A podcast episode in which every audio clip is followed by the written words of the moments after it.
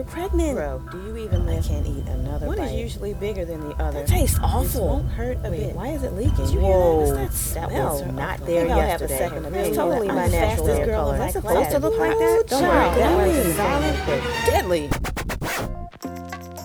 I'm Terrell. And I'm Iris. Welcome to Health Science for the Rest of Us, a podcast where we take a super practical look at the body, its shenanigans, and the world of fascinating ways we try and keep it healthy. This definitely won't replace a trip to your doctor's office, but it may help you make heads or tails of how to live in your body better. More important than that, this podcast will help you look like a total badass at your next Facebook debate. You did it again. We can edit that later. Let's, Let's do, do this. this. So, here we are. After what turned out to be a pretty grueling fall session of waste baskets, practice exams, and Chad's videos, it is finally time to come up for air and get back to bringing you all of the shenanigans we hope you've come to love.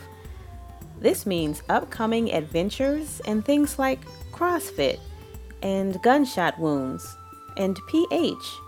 And of course, the final three clues you'll need in order to participate in the Health Science Podcast Scavenger Hunt. Hashtag pod hunt. We really love making this show for you, so we hope you can forgive us for missing a few episodes while I was drowning in molal freezing point constants and chemical equilibrium problem sets. I have forgiven me already. As a quick side note, if you were wondering how the move from SoundCloud to Blubrry panned out, well, it hasn't actually happened yet. We still plan to move the feed, but there has been a slight delay in the transition, which means that for the time being, if you would like to keep listening to the podcast through SoundCloud, you can go right ahead because that option won't officially go away until after the move to Blubrry is all finished. And even then, you will still be able to tune in for our outrageous hijinks through other podcast players like Apple Podcast and Google Play. We will post updates about this change to our Twitter feed and our Facebook group, so if you need to stay up to date about the SoundCloud changes, or if you still haven't seen that video of Simon Pegg trying to get in shape in Run Fat Boy Run, you may want to make your way over to Twitter or Facebook to see what we're talking about. So now that we have that out of the way, it's time to get down to some very serious business. Serious business, should I be sitting down for the serious business? Yes, Okay. I'm ready. good. Because boy, are we about to get into the weeds. So, first things first, your brain is a natural wonder. It only weighs about three pounds, but it basically serves as the command center for your entire body. It has more than 10,000 kinds of cells. It can house more than 100,000 chemical reactions every second, and it can send messages across one quadrillion synapses at a speed of up to 268 miles per hour. As if that wasn't impressive enough, the brain is also able to manage a wide range of incredibly diverse activities, like learning, remembering things, using language, recognizing patterns, telling us when we need to eat or drink or pee or poop or sleep, solving problems, feeling feelings, multitasking, telling our hearts to creating art, making moral judgments, moving all of our body finding parts, the square roots of things, maintaining our body temperature, growing, managing breathing, managing digestion, coping with change. The list goes on and on, and it only gets more impressive the more we study it. But enough kissing the brain's ass, because the brain's attempts to get all that work done are far from seamless. In fact, The only reason our brains can do even a fraction of that stuff is because when we aren't looking, they take it upon themselves to set up and follow entire systems of sketchy, half baked shortcuts that are essentially ticking time bombs for screw ups. So, for this week's adventure, we explored some pretty epic examples of how our brain's love of cutting corners can create the perfect storm for all kinds of mistakes that make app crashes and autocorrect fails look like child's play. I'm really going to enjoy this. I'm sure you will. Anyway, we'll begin at the beginning. Brains are good at using shortcuts because, ironically, brains are good at thinking without thinking. Malcolm Gladwell for the win. This skill is super handy because it helps us to do things like complete familiar activities and make decisions and respond to our environment without using a shred more time or energy than is absolutely necessary. Our brain's shortcut systems evolved over time and have played a critical role in our survival as a species. But by design, even when they're working exactly the way they're supposed to, these shortcuts, with all their sidestepping and half assing, can cause us to botch the very things that they were supposed to be helping us with. And this brings us to a curious shortcut process called thin slicing. Thin slicing is what our brains do when they cut through useless information at a breakneck pace in order to quickly draw out the information they need for making conclusions and judgments in a pinch. Like so many of our brain's shortcut systems, thin slicing is automated, which means that it essentially runs itself deep down in our unconscious minds. And most of its work happens without us even knowing about it at a speed much faster than what we could achieve if we were to consciously pick through every scrap of available information, one detail at a time. To get a feel for how much time and effort thin slicing saves when the human's brains use it for making decisions, consider the following story from the book, Blink, The Power of Thinking Without Thinking. A man and his son are in a serious car accident. The father is killed, and the son is rushed to the emergency room. Upon arrival, the attending doctor looks at the child and gasps, This child is my son. Who is the doctor?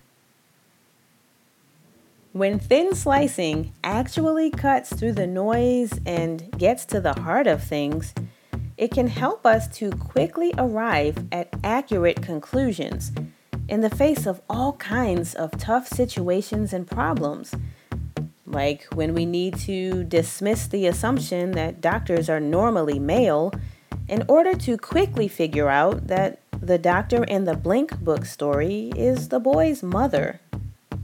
But even when thin slicing is working well, it still relies on that pesky business of making split second judgments in recognizing so called useless information. I can already tell where this is going.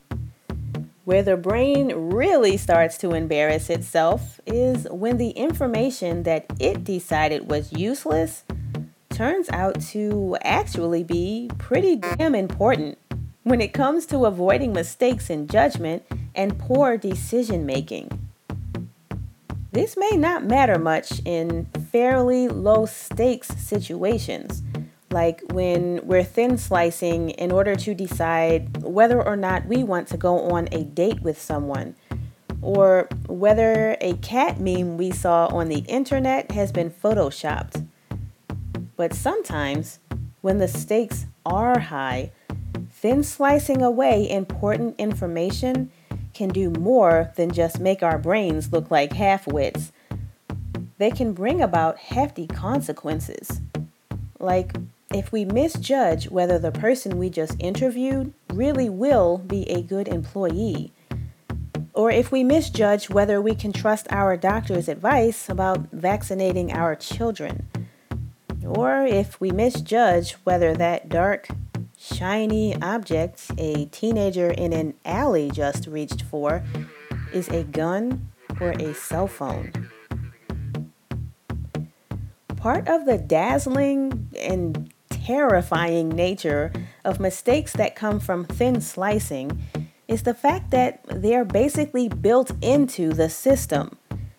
We don't even notice we're using thin slicing until after the fact because it is so fast and so effortless that the best we can do when we try to actively tap into the experience is to say that we had a gut feeling, or that we followed a hunch, or that we used our intuition.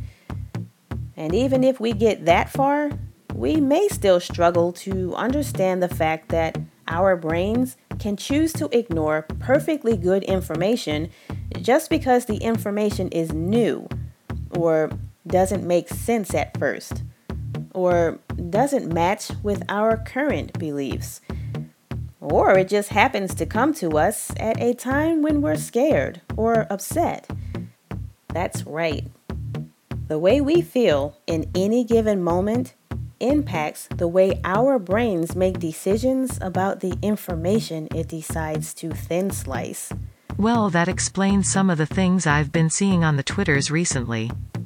At any rate, when it comes down to it, for better or worse, thin slicing puts us in the position to make quick decisions with limited information even if the reason that information is limited in the first place is because our brains opted to pick and choose what to pay attention to.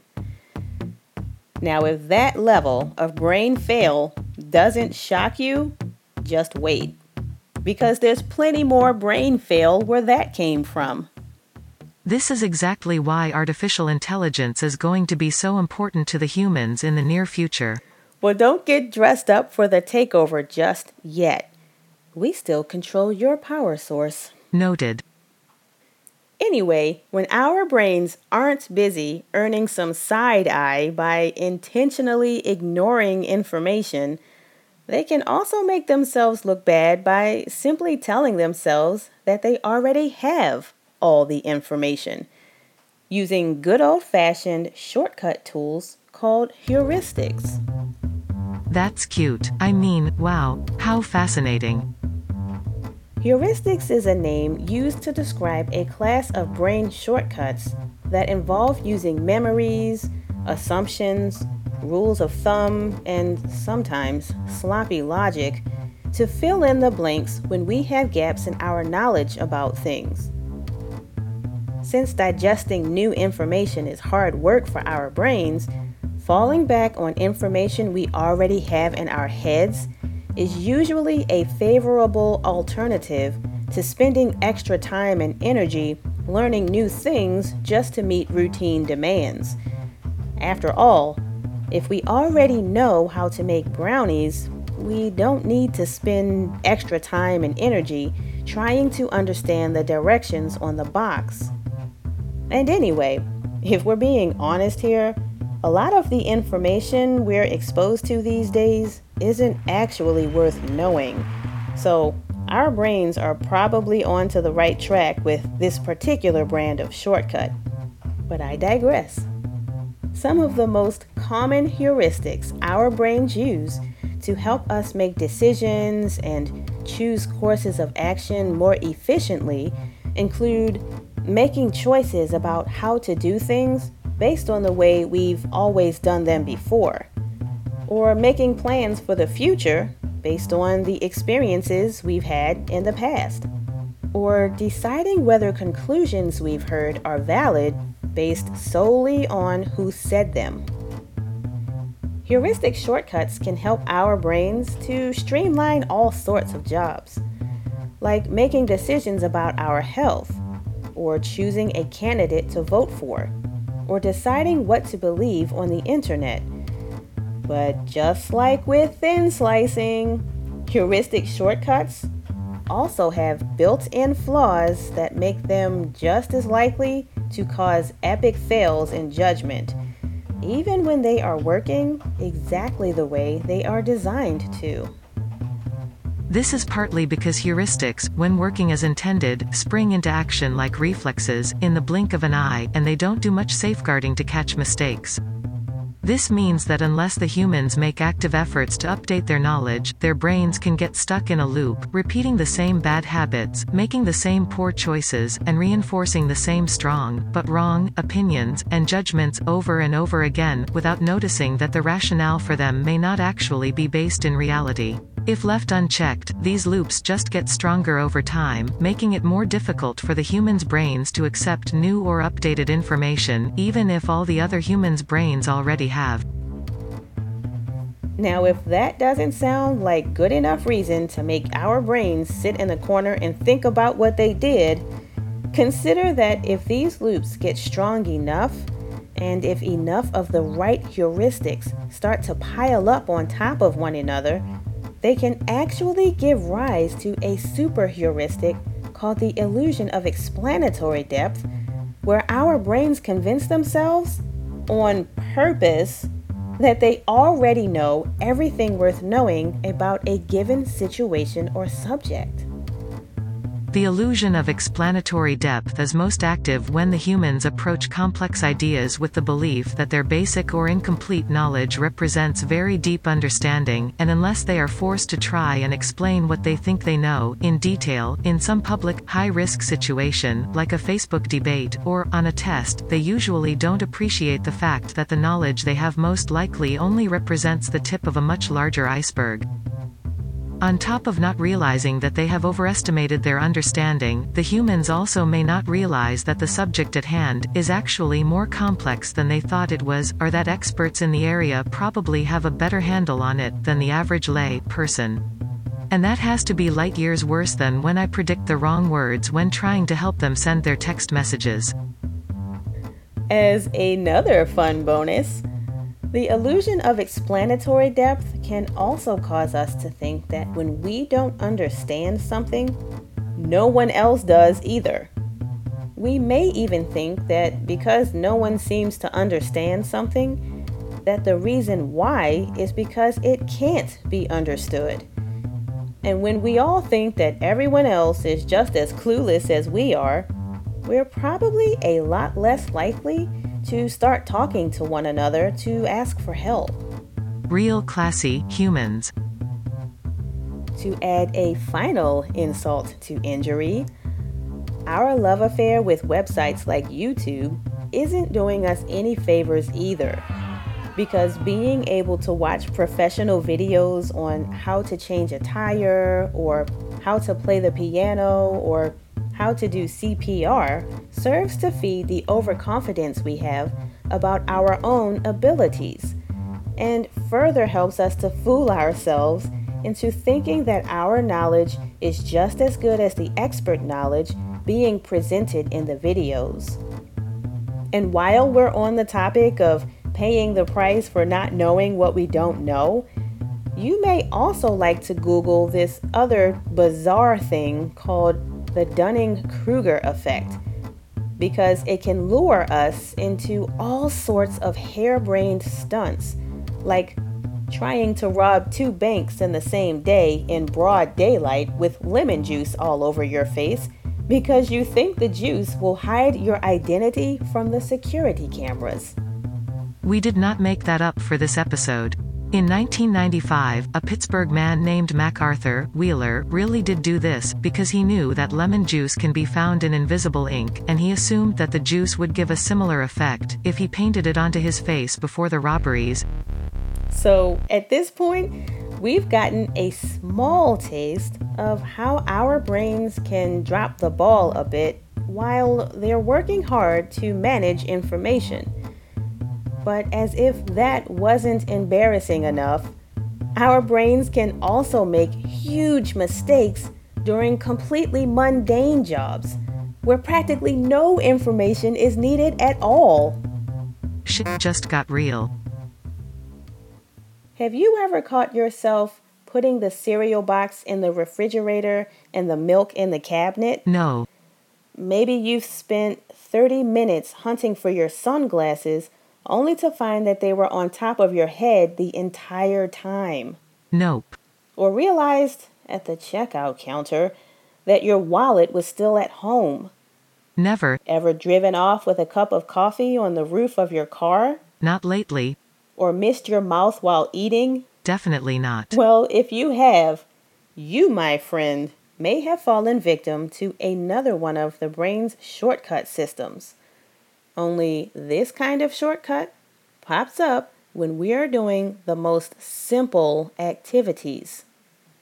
In these cases, the brain isn't trying to do anything fancy like making educated guesses through thin slicing or filling in the blanks of confusing information in order to avoid doing extra work. Instead, when we make mistakes like trying to start the car with our house keys, is because our brains have up and quit paying attention on purpose using a shortcut system called the maladaptive activity change, also known as autopilot. It turns out that the process in the brain, often called by the nickname autopilot, is the root of all kinds of careless mistakes. The term autopilot is used to describe a system of half-assing that the human brain uses in order to try and complete familiar tasks with as little brain power as possible. This system works by allowing the human's brains to choose when and where they spend their precious energy and resources at any given moment. As lazy as it sounds, and it does sound lazy, the parts of the human's brains involved in being mindful can take breaks throughout the day by relaxing into something called an active rest state. The brain uses these rest states to take little breaks on a regular basis even if the human is wide awake or in the middle of completing a task like trying to remember to include an email attachment before hitting the send button. Botched emails aside, a little half-assing in autopilot is usually a good thing because the rest periods it creates help our brains to avoid getting overwhelmed and having meltdowns. On top of that, we probably also enjoy the nice daydreaming we experience as a side effect. But while we're enjoying all that rest and relaxation, the parts of our brains left to pick up the slack are very busy, missing details, skipping steps, failing to respond properly to unexpected changes, and cutting all manner of corners, perfectly setting the stage for giant goofs that just might land us on epicfail.com. Like so many other versions of thinking without thinking, the reason these silly mistakes even happen is because when we are running on autopilot, our brains save time and energy by approaching workload based on old routines rather than by taking stock of the actual situation in real time. So instead of paying attention to what's really in front of us, our brains just go through the motions as if we've seen it all before right up until we notice we've left the house in a mismatched pair of shoes. If any of this sounds even mildly familiar, it might be because you recognize this experience by its street name, the brain fart. And a key feature of the brain fart is that it creeps up without warning after our brains have gone out to lunch because they've decided for themselves that some task is not worth full, undivided attention. And then they don't really snap out of it until the demands of the situation change dramatically, or we lose our train of thought mid sentence, or we ghost text someone by mistake, or we miss our exit for no good reason. Then at last, by the time we notice we've made a mistake, we're already on the way to having to make some sort of correction or having to repeat the activity altogether. Having a brain sounds hard. Respect. So, there you have it. In no time at all, we explored a tiny fraction of the dozens and dozens of ways that our brains can behave like glorified mistake engines that can scarcely be trusted with telling us what to do or think. But if it makes you feel any better, know that these mistakes can happen less and less the more we practice paying attention to how they work.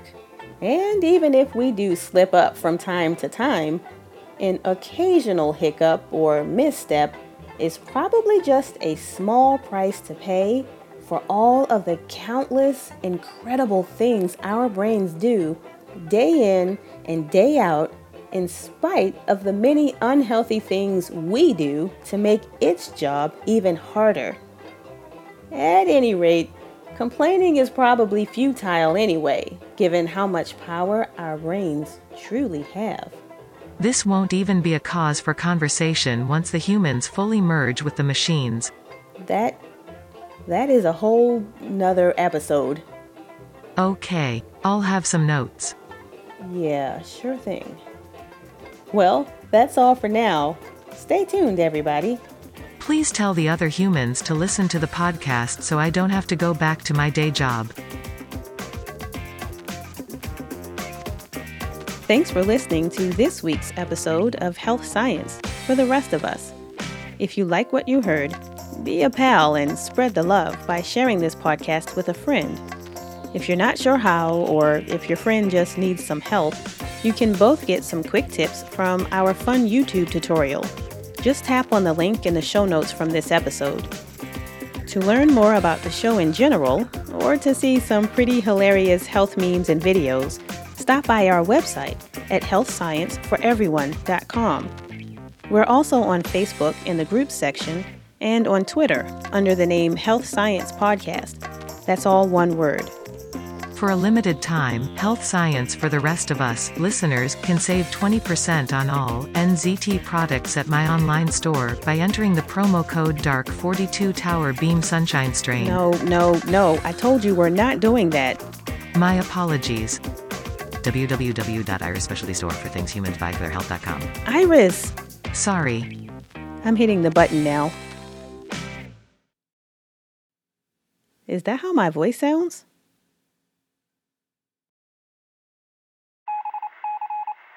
Easter egg time. Many of the humans have joined our new Facebook page to participate in our shenanigans and to keep up with updates about the show. Last month, after we posted a South Park meme about nasal congestion, one of the humans posted a reply asking why one nostril always gets stuffy right after the other has finally become unstuffy. Terrell was so pleased by the listener participation that she agreed to let me respond to the question here on the show. As long as I promised not to go off topic talking about how mechanical gas analyzers are far superior to human noses and how they will be the wave of the future during the robot apocalypse. Well, now I've said it anyway. Getting back to the human's noses, the reason why one nostril may become stuffy after the other nostril becomes unstuffy has to do with a process called nasal cycling. The human's noses have two nostrils, which are both fully able to bring air into the body, but similar to the brain, the nostrils split their workload. They do this by passing most of the air through one of the nostrils, while the other nostril gets some rest by handling a much smaller amount of air. The workload is switched back and forth between nostrils by the body's nervous system, but the effect is far more noticeable during times when the humans have extra mucus in their noses due to things like allergies or infections. As a final fun fact, the word nostril comes from an Old English word for hole. Put that in your pipe and smoke it and be sure to listen to the end of future episodes for more Easter eggs.